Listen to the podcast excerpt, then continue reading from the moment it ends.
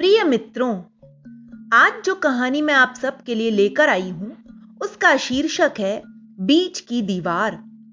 यह कहानी हमारे समाज के उन परिवारों पर दृष्टिपात करती है, जिनमें प्रेम और आपसी भाईचारा कहीं ना कहीं छोटे छोटे मनमुटावों के कारण खत्म हो जाता है।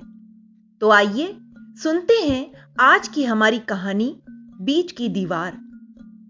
रमन और चमन दो भाई हैं। आयु में चमन, रमन से पाँच मिनट छोटा, दोनों एक से दिखाई देते हैं। पिताजी दोनों को एक ही रंग के एक जैसे कपड़े लाकर देते। दोनों भाइयों में गहरा प्रेम था। नदी पर, खेत में, कुएँ पर, पशु चराने या चौपाल पर, जहाँ भी जाते, दोनों भाई साथ साथ ही जाते। रमन बिना चमन अधूरा और चमन रमन का पूरक। गाँव वाले दोनों भाइयों के प्रेम की सौगंधे खाते थे। आसपास के सात गाँवों में उनका गाँव रमन और चमन का गाँव के नाम से प्रसिद्ध था। समय बीतता गया। दोनों भाइयों के विवाह भी एक साथ ही हुए। कुछ वर्षों के बाद दोनों दो दो बच्चों के पिता बन गए थे। दादा दादी, रमन चमन रमन चमन की पत्नियाँ और बच्चों सहित कुल दस सदस्यों का संयुक्त परिवार था उनका। घर धन धान्य से भरा था। किंतु अब जैसे किसी की नज़र लग गई थी उनके परिवार को। शाम के समय जब दोनों भाई खेत से घर लौटते तो अपने बच्चों को लड़ते हुए पाते। दोनों की पत्नियाँ एक दूसरे के बच्चों की शिकायत करने में लगी रहती। कई बार तो उनकी पत्नियाँ भी बच्चों की लड़ाई में शामिल होकर आपस में लड़ रही होती। ऐसे में दोनों भाई कई बार बिना भोजन किए ही सो जाते थे। एक बार तो इस लड़ाई ने इतना भीषण रूप ले लिया कि जिसकी कल्पना भी नहीं की गई थी। पशु चराकर जब दोनों भाई घर लौटे तो घर का सारा सामान बिखरा पड़ा था। पिता घर के बाहर सिर पकड़कर बैठे थे। माँ खटिया पर बैठी सुबक रही थी। रमन और चमन की पत्नियों में हाथापाई हो गई थी। दोनों को खूब चोट भी आई थी। इसी लड़ाई में घर का सारा सामान यहाँ वहाँ टूटी फूटी स्थिति में पड़ा था। दोनों भाई अपनी अपनी पत्नियों के कक्ष में गए। रमन की पत्नी का सिर फूटा था और चमन की पत्नी का भी यही हाल था। दोनों की पत्नियाँ रो रो कर शिकायत कर रही थीं। इन आंसुओं की बाढ़ में दोनों भाइयों का आपसी प्रेम भी बह गया।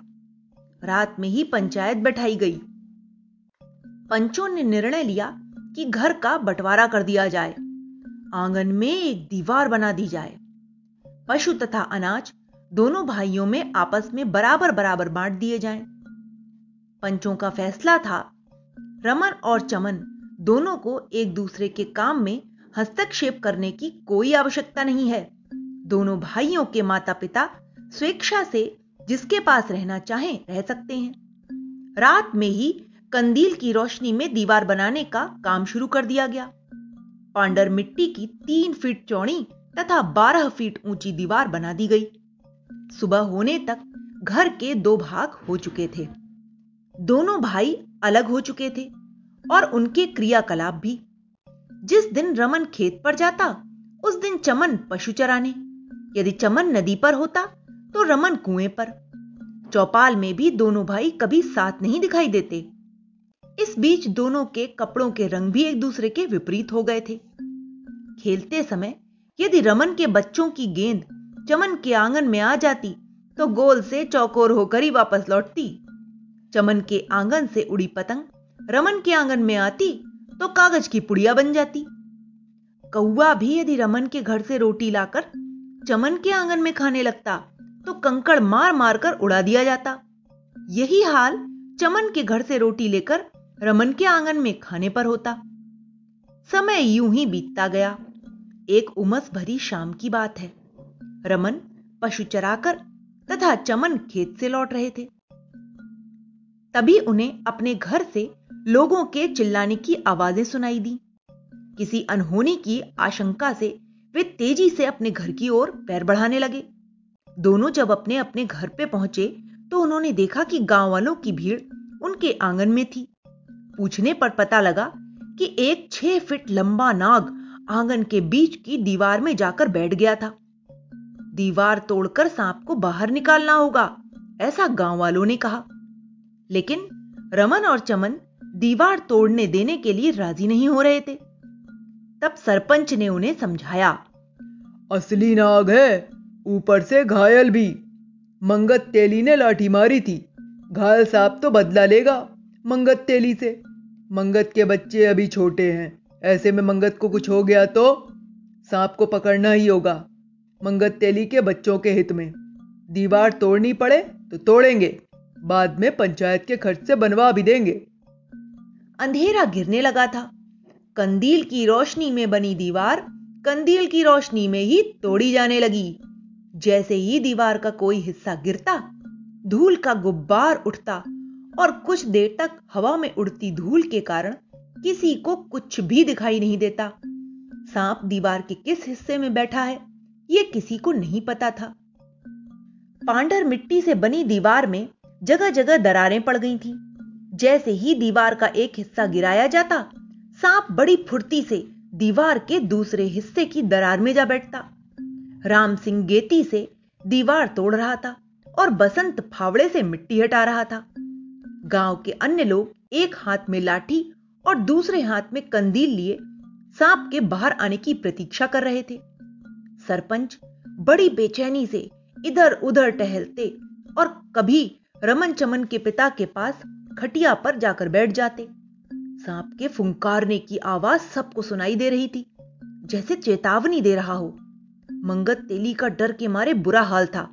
वो मनी मन सारे देवताओं का नाम जप रहा था। सरपंच बार बार हिदायत दे रहे थे। ध्यान रखना सांप किसी भी समय बाहर आ सकता है।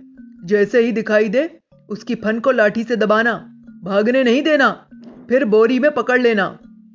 महिलाएँ और बच्चे बहुत डरे हुए थे। बुज़ुर्ग महिलाएँ सांप से जुड़े अनुभव और किस्से आपस में सुना रही थी।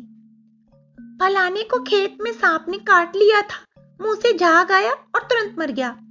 उनकी बातें सुनकर बच्चे और अधिक डर रहे थे।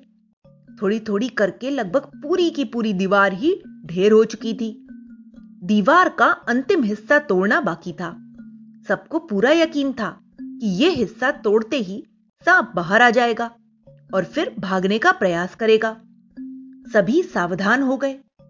राम सिंह बड़ी सतर्कता से दीवार का अंतिम हिस्सा तोड़ने लगा था। गाँव वालों ने लाठियाँ मजबूती से पकड़ ली थीं। एक आदमी सांप को लाठी से दबाकर रखना ताकि वो भाग न सके और बाकी लोग उसे घेर लेना, फिर दो लोग बोरी में पकड़ना। सरपंच ने कुछ इस प्रकार रणनीति बनाई थी। दीवार का अंतिम हिस्सा तोड़ते ही सांप दिखाई दिया। वो जान बचाकर कभी रमन के आँगन में भागता तो कभी चमन के। सांप को लाठी से दबाकर रखने का प्रयास विफल हो गया था। सांप ज़ोर से फुंकारता और सभी पीछे हट जाते। आँगन में भागम भाग मची थी। अफरा तफरी में सांप दोनों की पत्नियों की ओर लपका। सांप को अपनी ओर आता देख उनके प्राण हलक में ही आ गए थे। वो डर के मारे आँगन के कोने में दुबक गईं। मौत का खौफ दोनों की आँखों में साफ़ दिखाई दे रहा था। सांप उन दोनों की ओर तेज़ी से बढ़ रहा था। तभी सरपंच ने लकड़ी का पटिया अड़ाकर उसे रोका और बेहद फुर्ती से दो लोगों ने उसे बोरी में पकड़ लिया। रमन और चमन की पत्नियाँ अपनी मौत को पकड़े जाते हुए देख रही थीं। आँगन के बीच की दीवार धराशाही हो चुकी थी। कोने में रमन और चमन की पत्नियाँ मौत के डर से एक दूसरे के ऊपर लिपटी हुई थी। इस भागम भाग में दोनों भाइयों ने कब एक दूसरे का हाथ कसकर पकड़ लिया था, इसका पता उन्हें भी नहीं चला। दोनों भाइयों के कपड़े व चेहरे पांडर मिट्टी से सने थे। दोनों फिर से एक रंग के दिखाई दे रहे थे। सरपंच ने कहा, सुबह यह दीवार फिर से बनवा दी जाएगी। पर अचानक चार आवाज़ें एक साथ गूंज पड़ी। नहीं, हम ये दीवार दोबारा नहीं बनने देंगे। तो मित्रों, ये कहानी थी उन दो भाइयों की, जिनका प्रेम अजर और अमर था। इस प्रेम को पांडर मिट्टी से बनी दीवार भी अलग नहीं कर सकी और इसका एहसास उस दीवार के गिरने के बाद ही उन्हें हुआ। Okay, bye.